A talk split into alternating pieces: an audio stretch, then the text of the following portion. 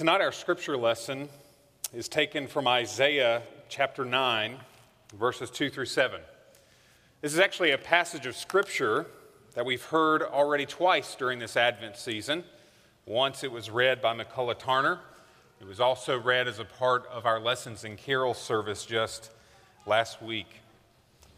As we continue to worship God together on this Christmas Eve, I, I would ask that you turn your attention now and perhaps your Bible to Isaiah chapter 9. You'll find Isaiah in the Old Testament, just after the Psalms and the other books of poetry. Today we're going to give our, our attention specifically to verses 2 through 7. So, hear now the word of the Lord from the prophet Isaiah. The people who walked in darkness have seen a great light. Those who dwelt in a land of deep darkness, on them a light has shone. You multiplied the nation, you have increased its joy. They rejoice before you as with joy at the harvest, as they are glad when they divide the spoil. For the yoke of his burden and the staff of his shoulder and the rod of his oppressor you have broken as on the day of Midian. For every boot of the tramping warrior in battle tumult and every garment rolled in blood will be burned as fuel for the fire. For to us a child is born. To us a son is given, and the government shall be upon his shoulder. And his name shall be called Wonderful Counselor, Mighty God, Everlasting Father, Prince of Peace. Of the increase of his government and of peace there will be no end. On the throne of David and over his kingdom to establish it and uphold it with justice and with righteousness from this time forth and forevermore. The zeal of the Lord of hosts will do this. This is the word of the Lord. Let us, let us pray together. Heavenly Father, we are incredibly thankful. As we are gathered here together, we recognize that you are a gracious God. In, in this Advent season, we specifically remember the gift of your Son, the Lord Jesus Christ, and the gift of salvation. Thank you for applying his saving work through the ministry of your Spirit. Together, may we see the humble and highly exalted Christ once again here in Isaiah. May we leave this place not simply informed by the gospel, but eternally transformed by you. We pray all this now in and through the name of Jesus. Amen. I'd like to begin our, our time together here in Isaiah with a familiar question. At least I think it's probably familiar to most of us.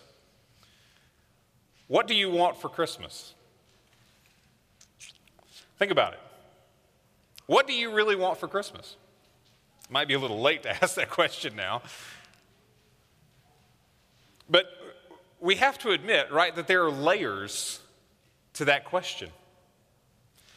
We could answer that question in a very straightforward way I want socks, or a Ridgid power tool, or diamonds, or one of those new Lexuses with a great big red bow on it.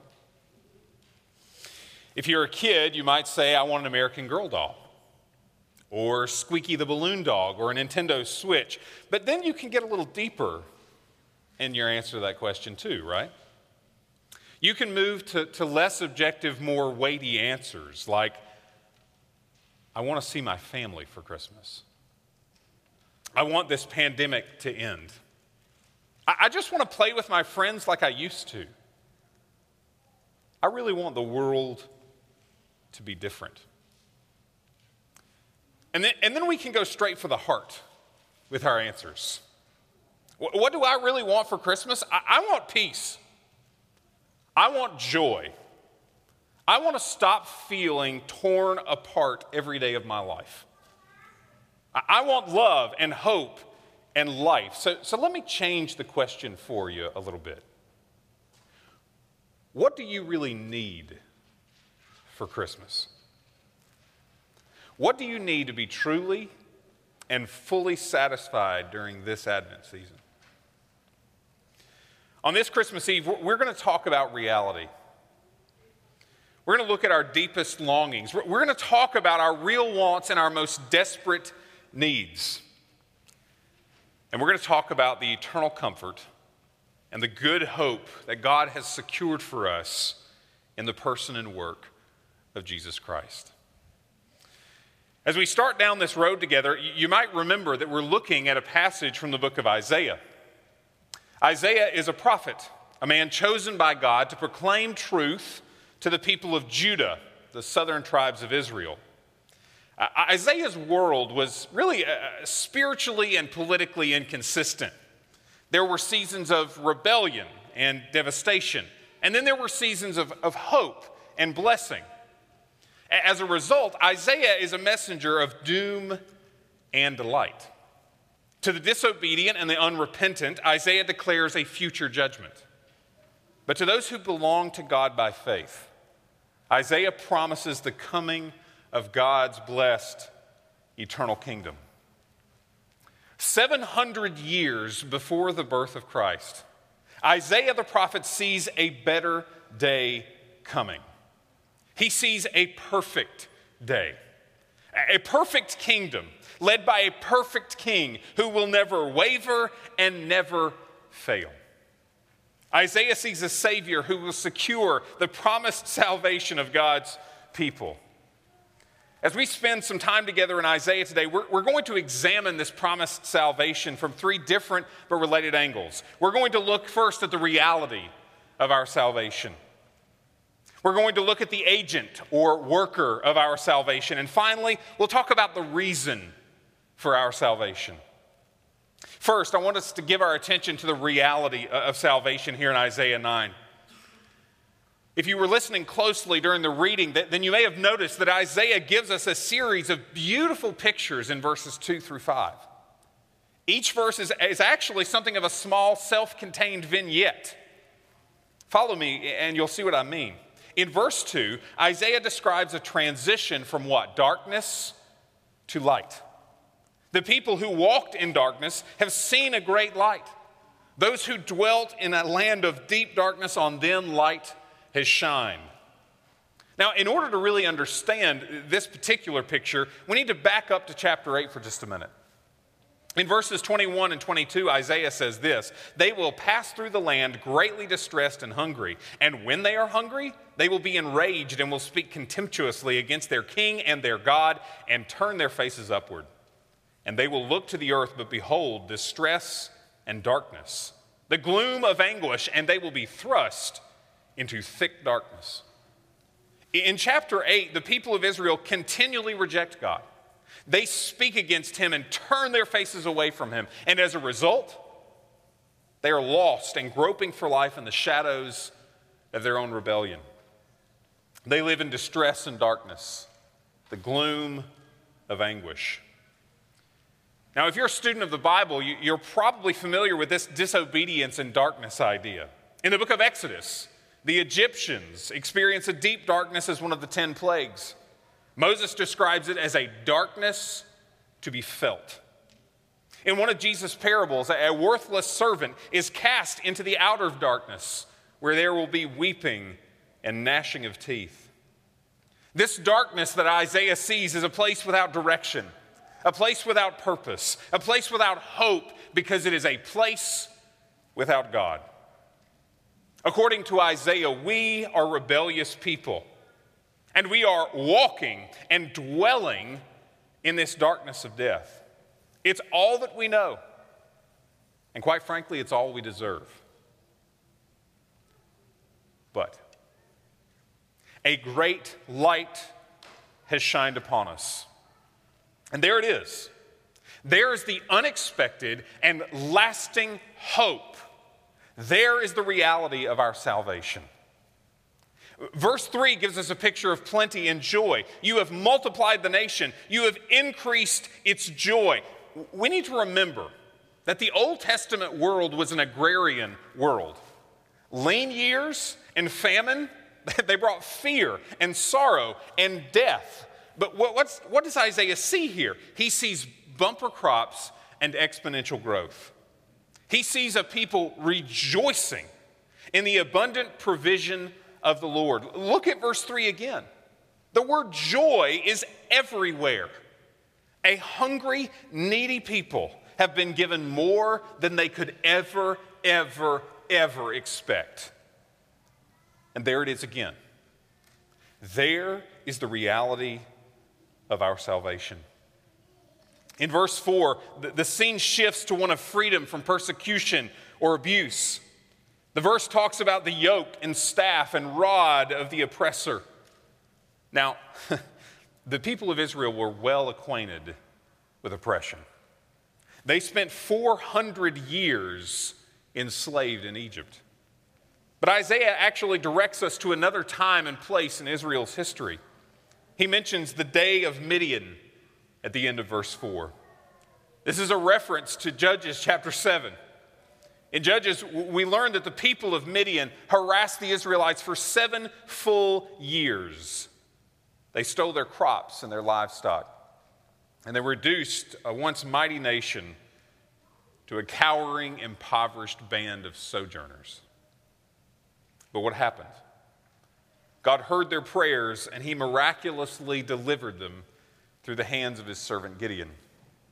Isaiah sees a similar and even greater deliverance he sees God breaking the yoke and the staff and the rod of oppression. He sees a world where our yoke is easy and our burden is light. He sees freedom from slavery, freedom from servitude, freedom from fear. And there it is again the reality of our salvation. Verse 5 gives us a promise of enduring peace. Every boot of the tramping warrior in battle tumult and every garment rolled in blood will be burned as fuel for the fire. God gives Isaiah what? A glimpse into a world without war. Just let that sink in for a minute. A world with no more violence, no more division, and no more bloodshed. A world with no more death. And there it is again, a fourth time. There's the reality of our salvation. When I came here to Clemson, it's hard to believe that's been almost nine years ago now, one of the first things that I bought for myself was a fully illustrated hardbound copy of The Lord of the Rings. It was a present to myself because I love good stories. And Tolkien tells one of the very best. Near the end of the final book, after many battles, a grueling journey, great despair, and the eventual destruction of the One Ring, we find a small, valiant hobbit named Sam resting from his triumphant labors. I'm going to pick up reading for us this afternoon where we find Sam waking from his deep sleep. Full memory flooded back. And Sam cried aloud, It wasn't a dream. Then where are we? And a voice spoke softly behind him In the land of Ithilien, and in the keeping of the king, and he awaits you. With that, Gandalf stood before him, robed in white, his beard now gleaming like pure snow in the twinkling of the leafy sunlight. Well, Master Samwise, how do you feel? He said. But Sam lay back and stared with open mouth. And for a moment, between bewilderment and great joy, he could not answer. At last, he gasped, Gandalf, I thought you were dead, but then I thought I was dead myself. Is everything sad going to come untrue? What's happened to the world? A great shadow has departed, said Gandalf. And then he laughed, and the sound was like music or like water in a parched land. And as he listened, the thought came to Sam that he had not heard laughter, the pure sound of merriment for days upon days without count. It fell upon his ears like the echo of all the joys he had ever known, but he himself burst into tears. Then, as a sweet rain will pass down a wind of spring and the sun will shine out the clearer, his tears ceased.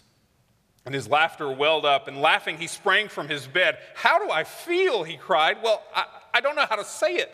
I feel, I feel, he waved his arms in the air. I feel like spring after winter. The sun on the leaves, like trumpets and harps and all the songs I have ever heard. In the passage before us this afternoon, Isaiah sees a world without shadow, a renewed world full of light and laughter and freedom and peace. He sees an undying sun after the rain, the glories of an eternal spring following the bitterness of winter. He sees a world that we all want, and a world that deep down we really do hope for. He sees the world that we need. He sees all the sad things coming untrue. Here in Isaiah 9, Isaiah sees our salvation. As we consider these verses together, we need to be honest. And I know that's hard. You see, each and every one of us should acknowledge our sin, our brokenness, and our need of salvation. Many of us might be well dressed and well educated and well funded. But in and of ourselves, we are still those who live in the darkness. We are those in desperate need of renewal and joy.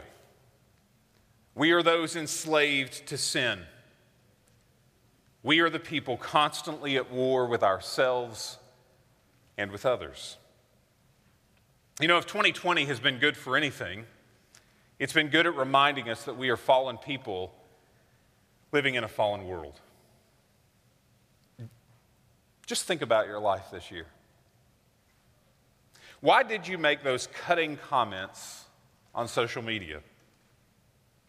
Why did you lose yourself at times in your work or in your hobbies or in your favorite team? Why did that glass of wine quickly turn into an entire bottle?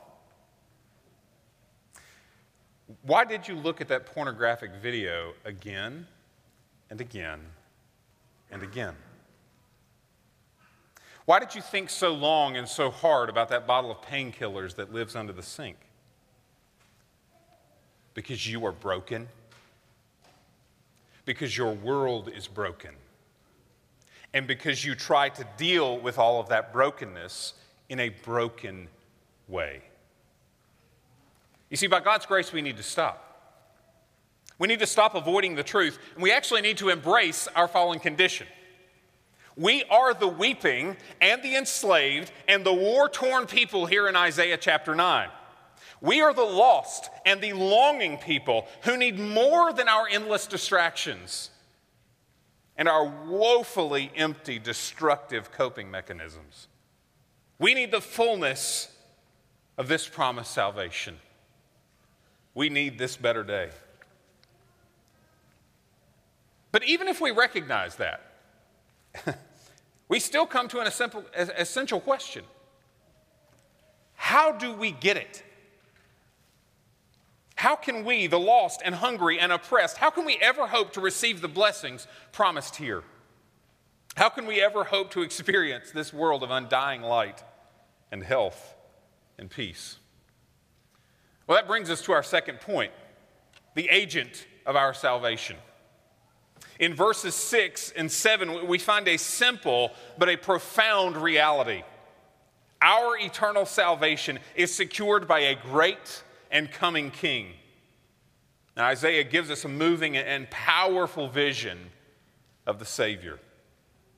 Notice Isaiah's specific language at the beginning of verse 6 For to us a child is born, to us a son is given. Make a full stop there. Have you ever, in all of your time in the church or in your personal Bible reading, have you ever heard a promise like that before? You see, that's, that's offspring language. That's seed language. This is the kind of language that should take our minds immediately back to Genesis 3:15 and the very first promise of the gospel. Remember, God found a fallen Adam and Eve, and he told them, in spite of their behavior, in spite of their rebellion, that he would send a savior through the seed of the woman. Eventually, a child would be born who would right all wrongs and make the world whole again. And here is that child in Isaiah 9. Isaiah sees a Savior who has come, and a son who is born. But you know it gets even better? Because the Son has come to us, to the bruised and the battered and the broken people living in darkness. To us, a child is born. To us, a son is given. The promised son is actually given four names in verse 6 that are wildly familiar to many, if not most of us. His name will be called Wonderful Counselor, Mighty God, Everlasting Father, Prince of Peace. Now, we can't fully unpack all of these names, but I, I do want to briefly look at each one just so we feel the significance. First, the child is the wonderful counselor. He's the source of all understanding, a unique or set apart guide for the people. There are overtones of divine wisdom wrapped up in this name, so we need to understand that the Son is omniscient or all knowing. Second, Isaiah calls this promised deliverer the mighty God. This is an intentional and, and really earth shaking statement. This child, the Son given to us, a, a human being, is fully God. But that's beautiful. Because as a man, he understands our plight. And as the mighty God, he can actually do something about it for all eternity. You see, our Savior is omnipotent or all powerful. Third, the Son is the everlasting Father. That might trip us up a bit, but it doesn't need to. A more helpful translation might be eternal chieftain. This Savior represents his people and he serves as their head. Isaiah wants us to know that the Son is committed to his work of provision and protection for time and eternity. And finally, the passage refers to the child as the Prince of Peace. The Savior is described here as a royal commander who is fully capable of establishing and maintaining a lasting peace for us. That is another reference to power, but it also highlights the presence of the promised Son. You see, He can put an end to the conflict wherever it arises, far or near, because He's everywhere. If you back up and look at the way that Isaiah describes the child's kingdom in verse 6, he says that the government will be upon his shoulder. The child is in charge. The promised son is a king, and not just any king. He is the king of kings and lord of lords. Of the increase of his government and of peace, there will be no end. Isaiah sees an ever expanding eternal kingdom of peace and justice and righteousness, upheld and established by great David's greater son. Now, there's, there's a lot here for us. At this point, you probably have a lot of ideas bouncing around in your head. But here's where we need to land Who is this child? Who is this son? Who is this king? Well, just think about the beginning of Matthew's gospel. How does it start? With a genealogy that directly ties Jesus to King David. Consider Jesus' own words at the very beginning of his earthly ministry Repent, for the kingdom of heaven is at hand. Hear the cries again of the crowd in Jerusalem in Jesus' triumphal entry. Blessed is the coming kingdom of our father David. Hosanna in the highest. The author of Hebrews tells us that each and every one of us who place our faith in Christ, we are ushered into a kingdom that cannot be shaken.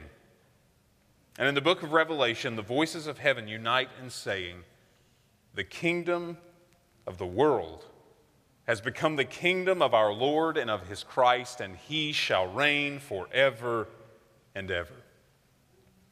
You see, Scripture is clear.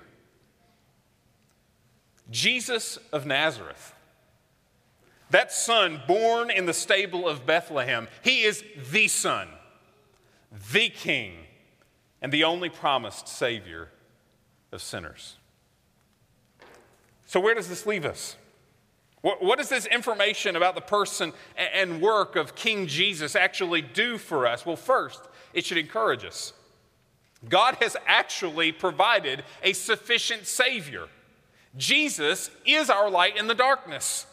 He is our provision and joy. Jesus is our freedom. He is our peace. He can fully and finally deal with our sin and our rebellion and our hopelessness. Second, we should be humbled and actually freed up by the fact that Jesus is the Savior.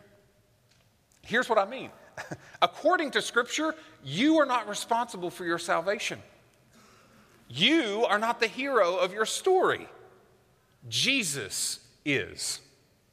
He alone is the agent or worker of salvation. The, the, good news of the gospel actually tells us to give up on ourselves. We can stop trying to do our best. We can stop trying to be good enough. We can stop wishing and hoping and hiding.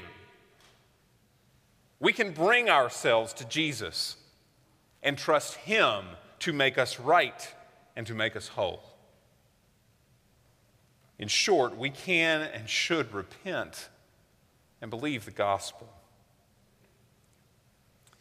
Finally, we need to see the reason for our salvation. It's at the end of verse 7. In fact, the phrase is so short, we, we might have missed it. But here it is again The zeal of the Lord of hosts will do this. In short, Jesus came to save sinners because God is zealous. This means that God is firmly and enthusiastically committed to something. So we have to ask what is God so committed to exactly? What moves the Lord towards saving broken people? In the book of Isaiah and in the whole of Scripture, it's obvious that God is zealous about two things the glory of his own name, and the eternal good of his people. I want to say that again. God is zealous or committed to two things the glory of his own name and the eternal good of his people. Unfortunately, we missed out on the Summer Olympics this year. You may not have noticed because we missed out on so many other things. But I, I want us for a moment just to think about the training regimen of an Olympic athlete. These men and women practice and work out and hone their skills for hours and hours and hours and days and weeks and months and years. They change their diets. Some athletes consume, I've heard, 10,000 calories a day. Some of these athletes move away from their families for, to, to undergo special training. It is a complete and total life adjustment. But, but why? Because they're focused on their goal. They want to represent their country. They want to compete, they want to win, and they want to be on that podium with a gold medal around their necks. You see, they are zealous for victory. So, why did the king come? Why was the son given? Why does God pursue the lost and the hungry? And why is Jesus dedicated to freeing the slave and raising the dead, even at great cost to himself? Because God is zealously committed to our good and his glory forever. He will not be moved from this twofold purpose. He will do whatever it takes. Before we go any further this afternoon, you and I need to know something. Not a single person in this room is beyond the reach of God's saving work. Your sin, your shame, your mess, they don't scare God away. They actually move him to action. Never forget and never doubt that the Lord Jesus Christ is actually glorified in the salvation of broken people because he is zealous for his own. A while ago now, I asked you a question What do you really want or need for Christmas? So let me ask you again what do you actually need to be satisfied and contented and made whole? Isaiah is honest here with us. You see, you and I don't need something, we need someone. We need this child, this son, this king. We need the incarnate and crucified, risen, and returning Jesus Christ. This afternoon, if you are spiritually lost and hungry, if you're weighed down by your own sin, if you have been bruised and broken by the fall, if you're empty and scared and perhaps even at your very wits' end, then I urge you to look to Christ and to lean on Him alone as your sufficient Savior. He ultimately is what you want, and He is what you need. Let's pray together. Heavenly Father, thank you once again for giving us Jesus. He is our light and our life, our peace, and yes, our salvation. He is our King, and we rejoice to call him ours. Continue to promote your own glory and our good in this place as we continue now to worship together. We pray all this in Christ's name. Amen.